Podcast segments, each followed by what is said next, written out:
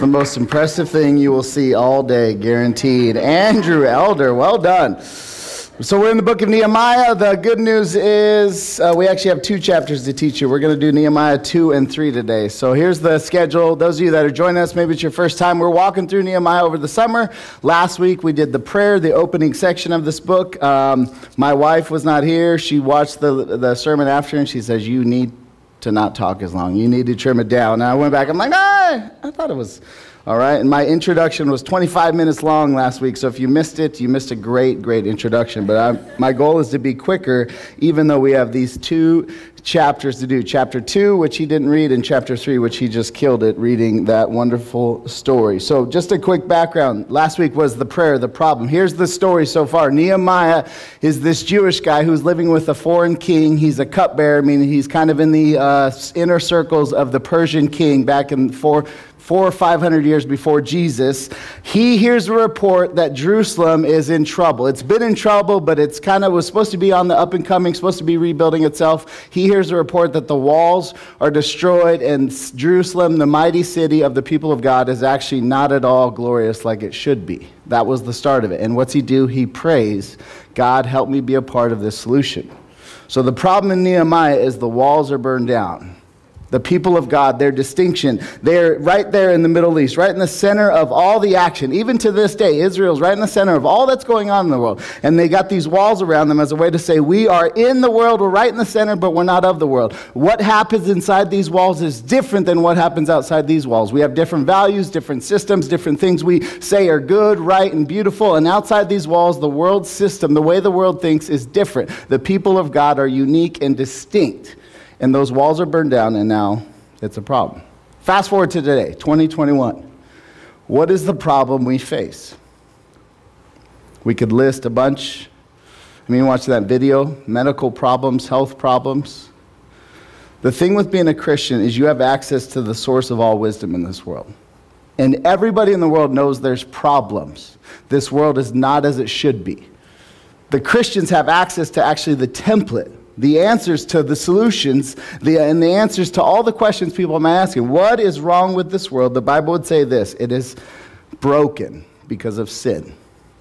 So we don't have broken walls, we have a broken world. Specifically, just to give you kind of buckets to think about what's broken in this world. Genesis 3 is where sin enters this world. Adam and Eve, it's kind of a famous story. Even if you don't come from a church background, you've heard of Adam and Eve and this crazy little snake story. But four things break in that story. The first is man and God's relationship gets broken. Man and God are now separate. If you are in this room and you don't have a personal relationship with Jesus, that's because sin. You are separate from God, left to yourself. But it's not just that there's a distance between us and God, there's a problem with man to man. You see Adam and Eve getting a fight right away. Have you guys gotten a fight on the way here? Like, that's kind of common things with married people coming to church. Why? Because sin. All the tension in the world is because of sin. But it's not just sort of fighting between people. There's also this problem is our relationship to ourselves is broken. Meaning nobody is 100% comfortable in their own skin in this moment. There's insecurity, there's doubt, there's all this angst, there's anxiety, there's depression. Why? Because of sin. It's broken. But not only that, the fourth thing that's broken is creation itself is cursed. We have cancer, we have earthquakes, we have tsunamis, we have droughts, we have 118 degree weather without any rain inside. Why? Because this world is broken. That's what's wrong. We don't have broken walls, we have a broken world, and all of it's broken. And what is God doing in the middle of all this? You don't have to turn there, but Colossians tells you what God is up to right in this very moment, even as we sit in this church here. Colossians 1.19 says this, For in him, speaking of Jesus, all the fullness of God was pleased to dwell. Jesus is fully God. He is God. And what is God in the flesh doing? And through him, he is reconciling to himself all things, whether on earth or in heaven, making peace by the blood of his cross. The world is broken, yet God in the flesh, Jesus Christ, is reconciling, fixing, repairing, rebuilding all things through the person of Jesus Christ. The Bible says we're supposed to be blessed to be a blessing. We are reconciled with God to reconcile then others back to God. We are comforted so that we might comfort others. We live in this broken world and we are part of God's reconciliation plan, fixing all things through the person of Jesus Christ. That's what God is up to. Now, here's the question How do we participate in what God's up to? If God is in the business of reconciling all things back to himself, this world is broken. Whether you're a secular atheist and you have no category for Jesus in your head, you know something's broken, or you're a devout Christian, you've been walking with Jesus for 60 years, you all know there's something broken. Jesus says he's fixing it. How do we get involved with what he's fixing? I think Nehemiah chapter 2 and chapter 3 kind of give us a good picture of how do we, as followers of Jesus, step into what God is already doing, re- namely reconciling the world back to himself. So again, Andrew did a killer job reading Nehemiah chapter 3. We also have to walk through Nehemiah chapter 2. We're going to look at Nehemiah chapter 2 and chapter 3, and there's these three movements of the people of God to be a part of in this story, the rebuilding of the wall. There's prayer. We're going to be asking God for big things. And then we're going to see an investigation. We investigate then. And then finally, we work together. We link arms and we get to work on behalf of what God is doing in this world. I want God to directly meet us here this morning, and some of you specifically in things you're wrestling with. So I want to pray and ask God to do that for us this morning. Let's pray. God, this book written so many years ago applies here and now all those words, all those names that Andrew just read, you wrote down for our benefit in this moment. So, by your Spirit, apply your word. Do what you need to do to make us more like you and more in line with what you're doing in this world. We ask in Jesus' name. Everyone said, Amen. So here's the first movement. We ask, not because our hands are able, but because His are. This is the first chapter, so first section. So go to Nehemiah chapter 2 if you have your Bibles in front of you.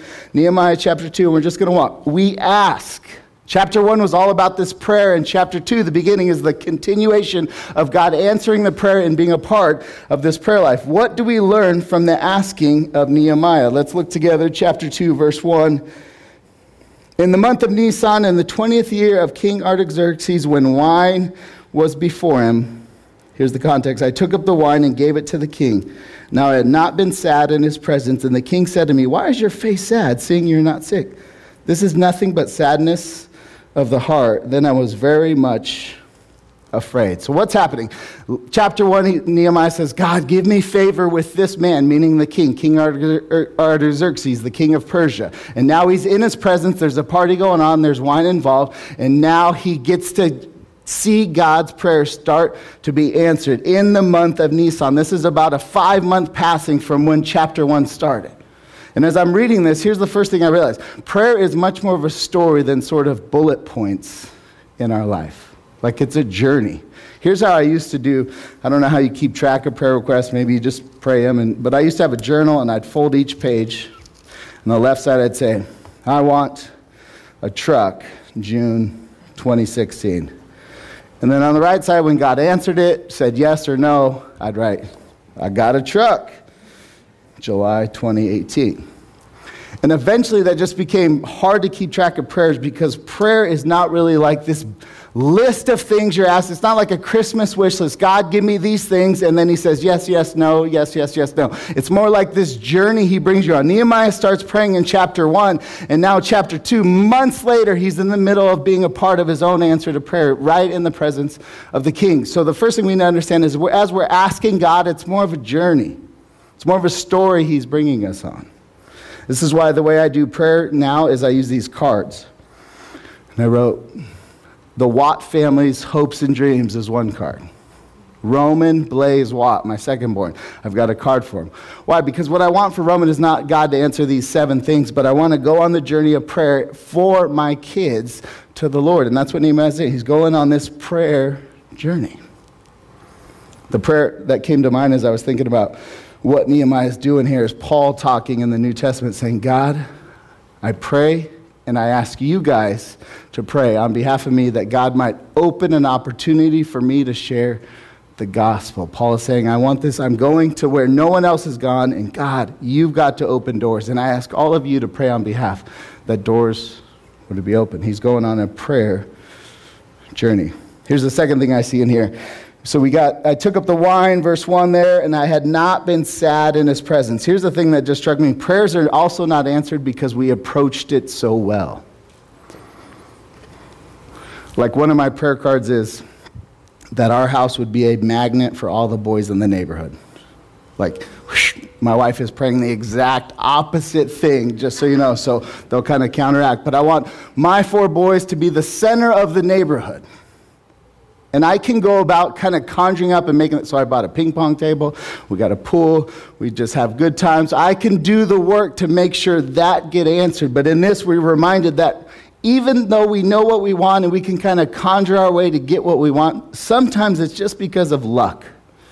Christians would call it God's sovereignty. Because in this story, we see the king is a little bit tipsy, probably.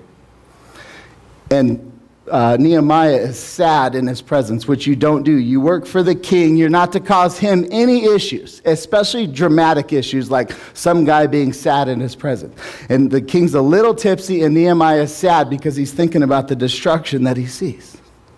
So, just as Christians, just remember it's not that our prayers kind of logically follow the steps to get the end result. God is just graciously going to answer the way He's going to answer. And in this case, Nehemiah gets a little bit uh, help from a tipsy king, even though he shows up and he's sad in his presence. We ask because God wants to answer our prayers. What's the next thing I see? Verse 4. So he's sad in the presence of the king. The king's like, got a few glasses in him. Then the king said to me, What are you requesting? So I prayed to the God of heaven in that moment. And I said to the king, If it pleases the king, and if your servant has found favor in your sight, that you send me to Judah, to the city of my father's graves, that I may rebuild it. And the king said to me, the queen sitting beside him, How long are you going to be gone? When are you going to return? So it pleased the king to send me when I had given him a time. And I said to the king, If it pleases the king, he just keeps asking for more. Let letters also be given to me for the governors of the province beyond the river, that they may let me pass through until I come to Judah. And a letter to Asaph, the keeper of the king's forest, that he'll give me timber to make beams for the gates of the fortress of the temple, and for the wall of the city, and for the house that I shall occupy. What do we see there? He starts praying months later God, give me favor with this king. He's in the presence, a party's going on. Hey, why are you sad? Well, the city of my fathers is just destroyed. Would you let me go back there? Request number one. Yes. Would you let me rebuild it? Yes. Would you give me letters for all the people that I'm going to interact with on the way? Yes. Would you also give me wood so I can do? Yes. Will you? You see the courage is sort of as you start to ask God, God, answer this prayer, and He answers. You just get more confident. It's like a kid knowing, I know my dad's going to do this for me. He keeps asking, and his courage gets bigger and bigger and bigger. That's the third thing I saw. Prayer often pushes us into more courageous and bigger asks than we could have ever imagined. And what's the reason that he can know that God is going to do this? The very end of that section, end of verse 8, says this. This is Nehemiah's summary statement of his prayer life. The king granted me what I asked. Why? Because the good hand of my God was upon me. Period. We, followers of Jesus, live in a broken world, and we're drawn in prayer towards certain things that we want God to fix. And why is he going to fix it? Because he is controlling. Why is he going to give us favor as we start to ask him for these things? Because his good hand is upon us. Why is this church here? Because his good hand was upon us. We shouldn't have started when we started. We did. Why? Because his good hand was upon us. That is the summary statement you should have for your prayer life. The king granted me what I asked. I got what I wanted because the good hand of God was upon me. Period. We ask because God knows it all, He owns it all, He controls it all, and He has a good, gracious, generous hand waiting for us.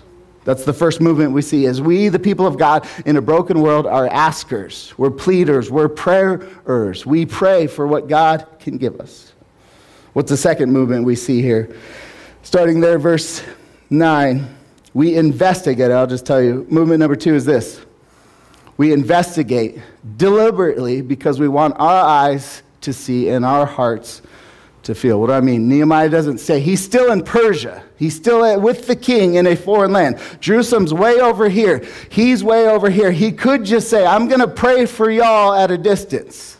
But now we see he moves and investigates for himself. Let's read verse 9 through verse 12.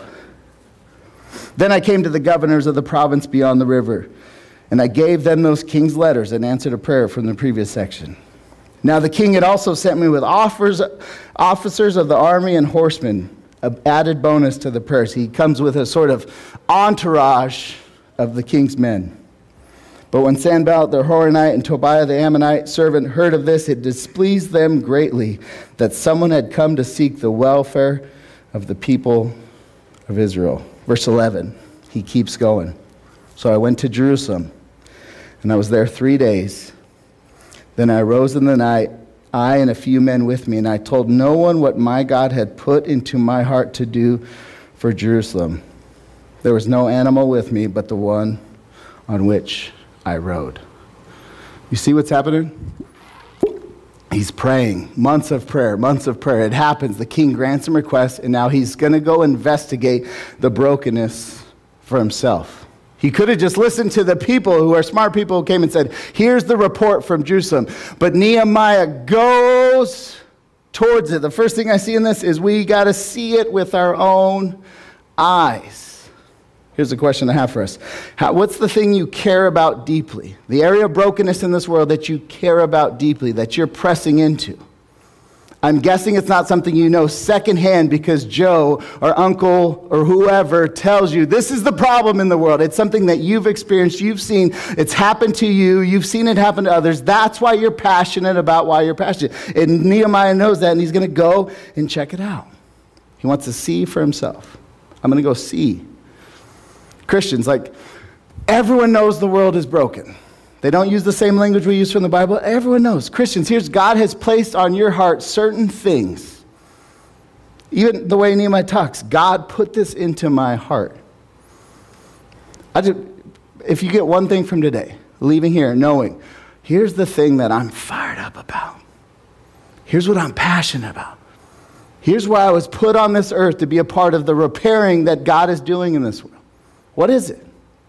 We've got people in here exploring prison ministry stuff. We've got foster care families and adoptive families. We've got a lot of people training to be counselors in the mental health field. We've got a lot of public school and charter school teachers. What's your thing? Someone asked, like, what are you about? You got to start a dating app and you got to say, here's what I'm all about. I'm all about the Suns. That's a great thing. Let's go. But, like, what is it? Nehemiah is about Jerusalem and the glory of God to be seen in Jerusalem. And he's going to go see it and smell it and walk by it and see it for himself. What have you seen for yourself that is broken in this world?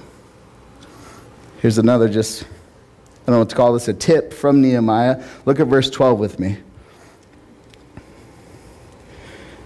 This is how it went down. Then I arose in the night, I and a few men with me. Go down to verse 16. And the officials, that would be the Jews of the day, did not know where I had gone or what I was doing. And I had not yet told the Jews, the priests, the nobles, the officials, and the rest who were to do the work. Here's what I'd say avoid the hype and avoid the publicness of it if you want to be like Nehemiah. What do I mean by hype? Part of what made a lot of last year, we were all cooped up hard for long periods of time, and we got racial tension, we've got political tension, we've got churches kind of fracturing, we've got all this stuff going on. And we also have a whole lot of people who aren't like Nehemiah. They found out about an issue yesterday, and they're now an expert today and they're also well aware of how you all and me are doing this life completely wrong. And they spend all of a day studying whatever it is that is the thing going on in their life. Nehemiah took months of prayer, and then he goes in the night, does not tell anyone. He even leaves his little army, and he just kind of riding his donkey, gets off, and he's inspecting the wall. gets back on, does that for three days. Like Christians, followers of Jesus, we should not be the first ones to post. We should be a little more slow and intentional. A statement we like to use around redemption, especially for leaders, is under promise, over deliver. Some of you husbands have mastered the under promising and never delivering. Under promise. What are you going to do, Nehemiah? He, no one knows what Nehemiah is going to do up to this point in the story. That is the opposite of how we've trained people to think and to be a public voice in a public world. What do you think? You should post it right now. You should have posted it like five seconds ago, but for sure now, this needs to go to the world. How old are you? 22? Definitely. You definitely need to post right now to the whole world because I think the world needs more 22 year old wisdom spread out throughout the entire world. Or we need some more Nehemiah's like racial tension. Okay? I'm going to talk to this person. I'm going to listen to this person. I'm going to go back and talk to this person. I'm going to go ask this person why they think that. I'm going to ask this person about their post because I'm a little confused by it. I'm going to formulate then what my role as a follower of Jesus in this broken world is in this particular area of brokenness. And then I'm going to work and move. That's what Nehemiah does. That's more in line in how we should be.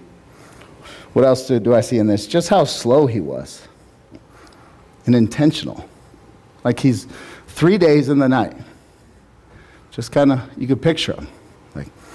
Whatever he's taking notes on. And then he comes out. All right, I've taken all the notes. Like a lot of the great men and women of faith, and even in the Bible, there's these long periods of God sort of removing them from the public eye in preparation for what God's going to do with them down the road. And I feel like that aspect of development in the life of believers of Jesus has been lost. It's like the opposite. It's like, no, I, I need to process this right now with everyone. No, you don't. You don't. And I, I part of my thing is just as a pastor, we're not called to just enter into the noise. We're called to faithfully, by the Spirit, walk into the noise that Jesus wants us to walk into and be a faithful presence of what Jesus would be like in that moment. And I just didn't see it a whole lot. Again, this is a new church. You might not be implicated in any of this. It might be those people out there, which I get. But I think Nehemiah goes slow and he's intentional. So again, I ask you, like, what has God placed on your heart? Mental health, education racial divide, economic gaps, teen moms. We got people with all sorts of things that God's kind of put in your heart. Prayerfully, slow, intentionally. Here's what Nehemiah would tell us to do see it for yourself, avoid the hype, and go slow and prayerfully in what you're doing. And then get to work. And that's what we see. Here's our final movement. We see movement number three is now Nehemiah has done his work. He's prayed. God has had favor on him. Movement three is we work together because God has always worked through community. Always.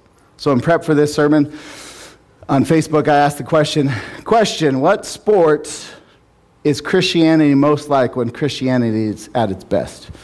Like, what are you guys at? And of course, my wrestler friend said, wrestling It's like, whatever. You haven't thought through anything. But here's what one of my wrestler friend said this wrestling because it's the best sport. I'm like, what are you, four? But also because it takes dedication, discipline, hard work. It's an individual competition, but it's also a team sport. All right, not bad. My buddy in Texas said, rowing. I'm like, you would, country club boy. Everyone is pulling as hard as they can, but they cannot see where they're going. The coxswain, whatever that is, I'm guessing that's the leader, is entrusted to lead the boat by screaming. He says, just a hot take pastors that scream the best are also the best pastors. Thank you. this is the answer that was most appealing to me hockey. Everyone has to play a lot. I don't know hockey. Nearly everyone on the roster plays. There's some danger and there's risk taking, so it's not for the faint of heart. And the team is always celebrated over the individual. And most hockey players are unknown and they refuse to showboat. It's a grind, it takes a lot of work. That's pretty good. Like, as you think about Christianity, the church, whatever this is, this gathering of God's people, called out ones is what the New Testament would say. What sport, what image comes to mind? Do you have a good image? One of the comments on there was from my friend who's a pastor's kid. And he said, Demolition Derby. Everybody gets hurt, and it's terrible. I'm like, yikes. But some of us have church back. Like, it's not necessarily a given that church is this great thing in your mind. Why is the church such a beautiful thing? Here's the question a lot of people ask Why should I be a part of the local church? COVID has done this. We all kind of got to check out, and now as we re engage, the question we get to ask Do I really want to be a part of the church? What benefits me from joining Redemption Church, SBC, whatever it is, Calvary? What benefits me from doing that? Because my life has been pretty nice having Sundays off. Why should I join the local church? Do you have a good answer for that? My answer is always just the images that Scripture give us that are beautiful. And Andrew read one to us. Nehemiah chapter 3 is the church. It's a bunch of people that never should have had their names written down on anything substantial, and yet they are written in the most precious book that this world will ever know. Working towards something that's not their doing, and God almost watching, smiling from above, saying, I got you. I see you. I'm on. Why should I be a part of the local church? Because it's beautiful. It is clunky, it is rough, it is hard, it is work, because that's what family is, but it is worth it. And what do we learn as we walk through Nehemiah chapter 3? Here's where I want to end our time with 10 things I see from here. It'll be quick. But just to give you an image, go to uh, Nehemiah chapter 3. I'm not going to read it again because Andrew did a great job. But here's what Nehemiah, the author, is doing here. Verse 1 says this Now Eliashib, the high priest, rose up with his brothers, the priests, and they built the sheep gate. Okay, fast forward to the last verse in chapter 3. Verse 32. And between the upper chamber of the corner and the sheep gate, the goldsmiths and the merchants repaired. Starts with the sheep gate, ends with the sheep gate. So I'll just put this, you won't be able to see it that well, but just I'm show you what Nehemiah is doing. He's starting at the sheep gate and he's kind of going counterclockwise around, and he's just telling you what he's witnessed with the people of God, working towards the thing that God, and he just kind of walks around and he's taking notes of what he sees. And that's what chapter 3 was. That's what Andrew just read. As we walk around the people of God, as we walk around the church, as we walk around Redemption North Mountain or whatever church you're part of, and we walk around, what do we see? What's beautiful? What's enticing? What's appealing about the church? 10 things. Here's the first one. This isn't going to sound that great to some of you, but number one, it involves hard work. You're like, that's lame. Where do I see that? Verse 17, verse 18. Chapter 2, verse 17. How is this work described? Then I said to them, You see the trouble we're in, how Jerusalem lies in ruins with its gates burned. Come, let us build the wall of Jerusalem that we may no longer suffer derision. And I told them of the hand of my God that had been upon me for good, and also of the words that the king, Artaxerxes, had spoken to me. And they said, Let's rise up and build. So they strengthened their hands for the good work. The church is work. It's not a reprieve from work in normal life. It's work just like work is. It's work just like families work. It's work like marriages work. It's work like parenting. The church is work. It takes work to build the walls. It takes work to build a church. You're like, that is a depressing point, number one. It's reality, though. We don't want to be hypey and like not rooted in Scripture, but the church is work. It involves people work, it involves behind the scenes work all the people working to make this thing happen. And RCs and men's Bible studies, all the prep that some of these guys do for their studies, and Casey for leading women's study, opening up her home. It's work. There's better ways to relax than to join a church. It's work, but it's worth it. One thing I just think the church is going to do for us, in particular with a lot of our younger people, it's going to teach you how to work because it takes a while. Like you get to be 22, you're like, man, I've worked harder than anyone, maybe ever. in the history. Like, do you really want to go like check out the pyramids and talk to kind of how people used to be forced? Calm down there, TikTok master. Like you, young people, get involved in the church and do work. And when some older person tells you, stop whining, listen to them. Because it's part of what God is doing in you, teaching you how to work. It's life. Remember the first time I worked with my dad, he's a construction worker. He's a sprinkler fitter, puts sprinklers in homes. I'm like, ah, I need to raise money to go to prom. I'll, I'll do this with you, Dad. And I get the sprinklers and I kind of sit down. Ah, and I'm like, doing, he's like, get up! What are you doing? I'm like, what? He's like, You're way too comfortable to do any good work. Work's not supposed to be comfortable, boy. That's what the weekend's for. Get up. Work. It's work. It's work. What else do we see? Second thing, it involves empowering leadership, hopefully. Where do I see that? That's not necessarily a text, but it's sort of how the author comes at presenting this material. So, chapter 3 is written in third person meaning Nehemiah gets his name's not even mentioned once. So this book, Book of Nehemiah, Nehemiah's project, Nehemiah's prayers, Nehemiah's idea, Nehemiah's vision, Nehemiah's everything. Chapter 3 when the work happens, Nehemiah gets removed from the scene. Why? I wrote this. I think good leadership always writes itself out of the story rather than into it. Good parenting writes itself out of the story rather than into it. Our goal is to empower others. And Nehemiah does that, so much so that chapter 3 does not even mention the guy. So the church, when that's at its best, it's going to be like, you know what? North Mountain is about this person or this person. No, it's kind of about all these random people. Why? Because that's what the church is when it's at its best. Here's the third thing we see it sees itself, the church is actually holy work. Go to verse 20. Nehemiah's description of what he thinks this work is. Chapter 2, verse 20. Then I replied to them, The God of heaven is going to make us prosper, and we are servants. We will rise and build, but you have no portion or right or claim in Jerusalem. He's talking to the opponents, which we'll cover next week. Chapter 3, verse 1.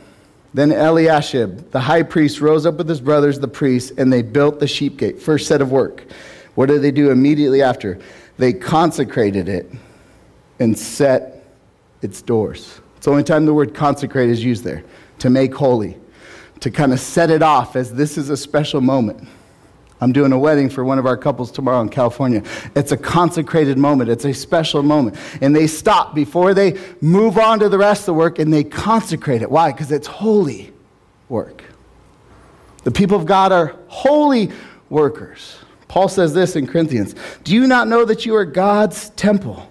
God's Spirit dwells in you, that you is plural, y'all. If anyone destroys God's temple, God will destroy him. For God's temple is holy, and you are that temple. Y'all are that temple. You are God's holy people in this world. We, this is a holy thing. This isn't another thing to add to our week. This is a holy moment. We are a holy people. They stop and they consecrate because God's work is holy. What's the next thing I see? It is restorative. Where do I see that? Go to chapter 3, verse 3. The sons of Hassenaah built the fish gate. They laid its beams, set it next to the doors, its bolts and its bars, and next to them Ramoth and the son of Uriah, son of Hakkoz, repaired. And next to them Meshullam, the son of Berech. How did you do this, Andrew? Son of Meshibah, repaired. And next to them Zadok, the son of Baana, repaired. And next to them the Tekoites, repaired. That word repaired is used 34 times. It's not repair back to its original glory, it's to make strong based off where it's at now. And I can't think of a better word to describe what the church is about. The church exists to make disciples, to make and equip disciples of Jesus Christ. What does the word equip mean? There's this great passage in Matthew chapter 5, 21 the disciples are kind of sitting off the side, off the side of the lake, and they're mending their nets. They're sewing their fishing nets. And that word mending is disciple, equip. It's, they are equipping their nets. They're repairing the holes and making it useful for work again. What is discipleship? It is taking a bunch of broken people and by God's Spirit God's power, God's wisdom, God's love and grace in our life, we are getting repaired for full use in this world. Like, what a beautiful story God's written. He hasn't left us to our brokenness and our family baggage and all that we come from and all that we are and all the pain and suffering that's happened to us and that's been caused by us. He is repairing us, He is equipping us. We are restorative by nature, church. The church at its best is restorative, it is an equipping group in a broken, fractured world. Fifth thing I see the church, when it's at its best, functions as a team of teams. Where did I see that? Let's just start in verse 6. Again, I won't read all this, but. Joiada the son of Pesha and Meshullam the son of Besodeiah repaired the gate. Just crazy. They laid its beams and set its doors, its bolts, and its bars. And next to them repaired Matthiah uh, the Gibeonite and Jadon the Marina and blah, blah, blah, blah, blah. Verse 8. Next to them Uzziel, the son of Hariah, goldsmiths repaired. Next to him, that phrase next to happens 28 times in this tiny chapter. Like the church is a bunch of people next to. What's your church experience like? Who are you next to? Like, who do you serve alongside? Who's your next to? We are a team of teams. We are the church, but the church functions when there's all these little next twos going on. Even Jesus, he said, All right, disciples, go out two by two, next to. Peter, go out next to John. James, go out next to this person. Go out next to. We are a team of teams. Who's your next to? Like the way to think about there's a lot of way to think about church health and is this a good church and how should I assess it? Like here's just a basic question. Who is your next to? Who are you serving alongside? That you're not married to? Who's someone else that God has brought alongside and you guys are doing the work of ministry next to each other? Part of what makes this story beautiful in chapter 3 is just all the next twos. And the next two, and the next two, and next two. Just beautiful. Here's the sixth thing that we see. This is the one sort of negative I see. Let's look at chapter 3, verse 5.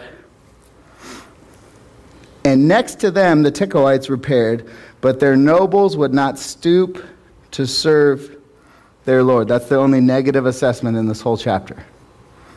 So I'd say this the church actually reveals who you really are.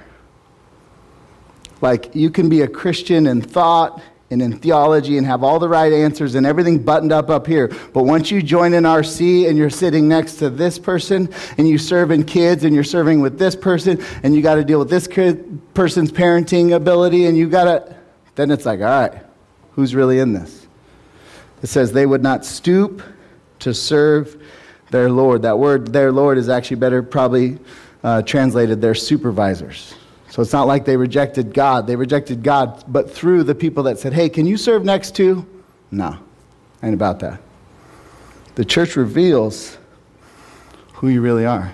The Apostle Paul in the church of Corinth, there's all these divisions going on. He says, I can see that there's lots of divisions. And that's actually a good thing, he says, because it's going to reveal who is really of the Lord. So division sort of kind of exposes, all right, who's really about Jesus?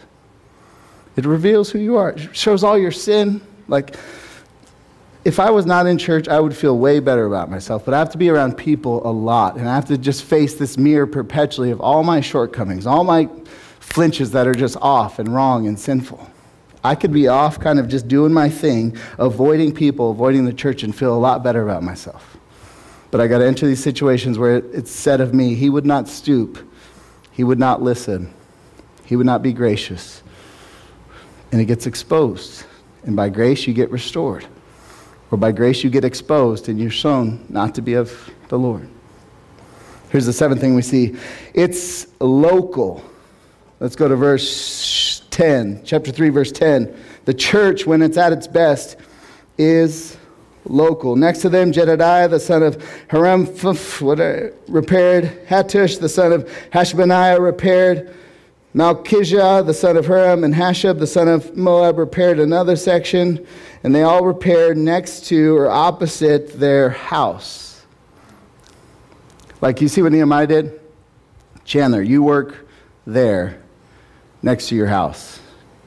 Josh, you work there next to your house. Genesee, you work here right next to your house. Why? Because you care about your house. You care about what's local to you. The church, when it's at its best, cares about what's local.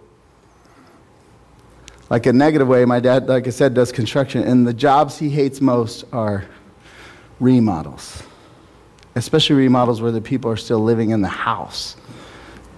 He's coming in, they're like, Can you uh, take that little piece and kind of just smooth, just a smidge, like maybe a sixteenth of an inch? Like, is that too much to ask? Mike? So he doesn't do remodels because then he doesn't have to deal with people who really care about their house. He gets to build new homes where he doesn't have to listen to anyone. We would all be the same way. We're annoying remodelers. Why? Because we care about our house. The church at its best cares about what's local. I think that's one of the biggest blessings to come out of COVID is a lot of people kind of got shuffled around in church and a lot of people realized, I want to be more local. I want to be more in my neighborhood. Like a vision I have, a dream of this church, kind of my wife does find my friends. I don't know if this is a girl thing, but all her and her sisters, like they always know exactly where each other's at. I'm like, whatever. But like to think about the church, this find my friend, like wherever you looked in sort of this area, there's always this pocket of Christians from this place being a part of what's going on locally. Whether it's something kind of religious feeling like a Bible study or just being a part of a Little League team or being involved in an HOA, but we got all these pockets. Wherever you look, there's all these Find My Friends from Redemption being a part of what Jesus is doing locally. Why? Because the church at its best is local, next to their house, next to their house, next to their house. The eighth thing we see is the church at its best is diverse in its gifting. I won't go to all these verses, but we have perfume makers mentioned. We have goldsmiths mentioned. We have rulers of districts. We have rulers of half districts. We've got politicians. We've got merchants. We've got salespeople. We've got restaurant owners. We've got all sorts of people building this house, some serving in their exact gifting, but most of them serving outside of their natural vocational gifting. That's the church. CEOs holding babies. Very wealthy, successful business people standing at the front door greeting. Women who run all sorts of things throughout the week coming in here and just cleaning up. Why? Because the church is at its best when people are using their gifting. Sometimes God lines it up where your gifting is perfectly in line with what you're doing in the church, but a lot of times it's just just serve. Just get involved. Just jump in and start working. Let's get this wall built. Here's what I wrote Get involved somewhere. But is it my. I need to pray about it. Lord, get involved. if this isn't your church, get involved in whatever church you're. That's it. Like that's just how church is works when it's at its best. Get involved. Ninth thing I see, it's a family affair. This is nice in verse 12. Next to him, Shallum, the son of Hallohesh, ruler of the half district of Jerusalem, repaired. He and his daughters. I love that. Who's working? Him and his daughters, building a wall. Who's working at this church? David Floyd and his boys, carrying everything out after service. Owen Elder walking around helping clean up. Lexi Smith wanted to serve in kids. My son asking me, Can I serve? All the families involved, all ages, all ranges. That's the church when it's most beautiful, when it's this family affair. And the last thing I see is that it involves glamorous jobs, it involves ugly jobs. Go to verse 15. Let's look at the glamour involved. And Shallum, the son of Cal Jose, ruler of the district of Mizpah, repaired the fountain gate. He recovered it and set its doors, its bolts, and its bars. And he built the wall of the pool of Shelah of the king's garden as far as the stairs that go down from the city of David. Pause right there. So some people get to repair the section devoted to the kings, specifically King David, and all that's glorious and beautiful and noteworthy about Jerusalem. They got to repair the king's section. They got to be on stage. They got to be seen. They got to do glorious things. Verse 14, the verse right before that. Malchijah, the son of Rechab, ruler of the district of Beth Haccherem, repaired the dung gate. Dung is what you think it is. He rebuilt it and set its doors, its bolts, and its bars. The king's glory, everything great about King David in Jerusalem and Israel, and the dung gate. I was just camping with Bryce, and we went to, I've never done a spot where you actually pay and you have a bathroom. They were repairing the bathroom that are up north that are just nasty. And this guy was serving, some getting glamorous jobs, some fixing the dung gate. That's the church. We get involved. Some of us get to use our giftings in ways that this lines up perfectly. Some of us get to serve and build and be a part of these glamorous things. And some of us are building the dung gate. And yet God sees us. How do we participate in the work of the Lord? According to Nehemiah, we pray and we ask and we move. We investigate, we move towards what God has us praying towards, and then we get involved. I'll say it as clear as I can. You join a church, you commit to a church. We don't have Israel, we have the, now the New Testament, the New Covenant. We are the people of God, bound to God by His Spirit, and bound to each other by covenant commitment to the church. And we get involved. That's how you participate in what God is doing in this broken world. You pray and you investigate, and then you link arms. And some of you are getting the king's court, and some of you are getting the dung gate. I wrote this question Why, though, would we want to participate in the work of the Lord. I believe 100% that Christianity is 100% true. I think a lot of Christians and churches and leaders and pastors and preachers don't do a good job talking about how beautiful Christianity is. It's 100% true. But what's beautiful about this? Why would you want to participate in what God is doing in this world? I'm just going to read some verses out of this. Nehemiah 2:8. Here's what he says about this work. The king granted me what I asked, for the good hand of my God was upon me. Why would you want to get involved? Because God's hand is here. Where the restoring with the gospel and the power of the gospel is happening, God's hand is there. Nehemiah 2 says this I told no one what God had put into my heart to do for Jerusalem. And it's something that God places in our heart. Why would you want? Because it's what God has placed in your heart. He's given this burden for this broken world. Nehemiah 2:20 says this. This is the summary statement Nehemiah has about the work of God. The God of heaven will make us prosper. And we are servants, we will rise and build. We will succeed. God will do what God wants to do. The New Testament says this I will build my church, nothing will stand against it. Why would you want to be a part of that? Because it is 100% guaranteed success. But the other thing is this Nehemiah 3:14 is there. There's this guy building a dung gate in this successful work that is going to work out, and God sees him. And he writes his name down so that you and I, thousands of years later, can hear about this guy who was off by himself repairing the dung gate. We serve a God that will succeed, and we serve a God that sees us. No matter how little, how trivial, how small, how insignificant you think what you're doing to work towards what God is doing in this world, He sees it, and He's watching, and He's got a smile on His face, just like He did when He watched this guy build the dung gate. That is good news, church. No other leader, no other religion, no other system of thought has such a beautiful, big, powerful God who stoops down and sees and watches us in our tiny little trivial, seemingly insignificant jobs we're doing as we work to rebuild all that is broken in this world by His power, by His grace, with His gospel. Amen. Let's pray. Jesus, thanks for your church that you are the head of, that we are just a body part in, trying to play our role. God, for those in this room that are figuring out what their role is, by your Spirit, help them move in a direction towards joining the people of God in what they're doing. God, for those who feel unseen, overlooked, insignificant, I pray this the truth of Nehemiah chapter 3 would ring loud. That the one taking notes that actually matters sees and is pleased. God, for those who would not stoop to serve, I pray that you would humble and convict and challenge. God, for all of us, I just pray that we would see the beauty of what it means to be a part of the local church.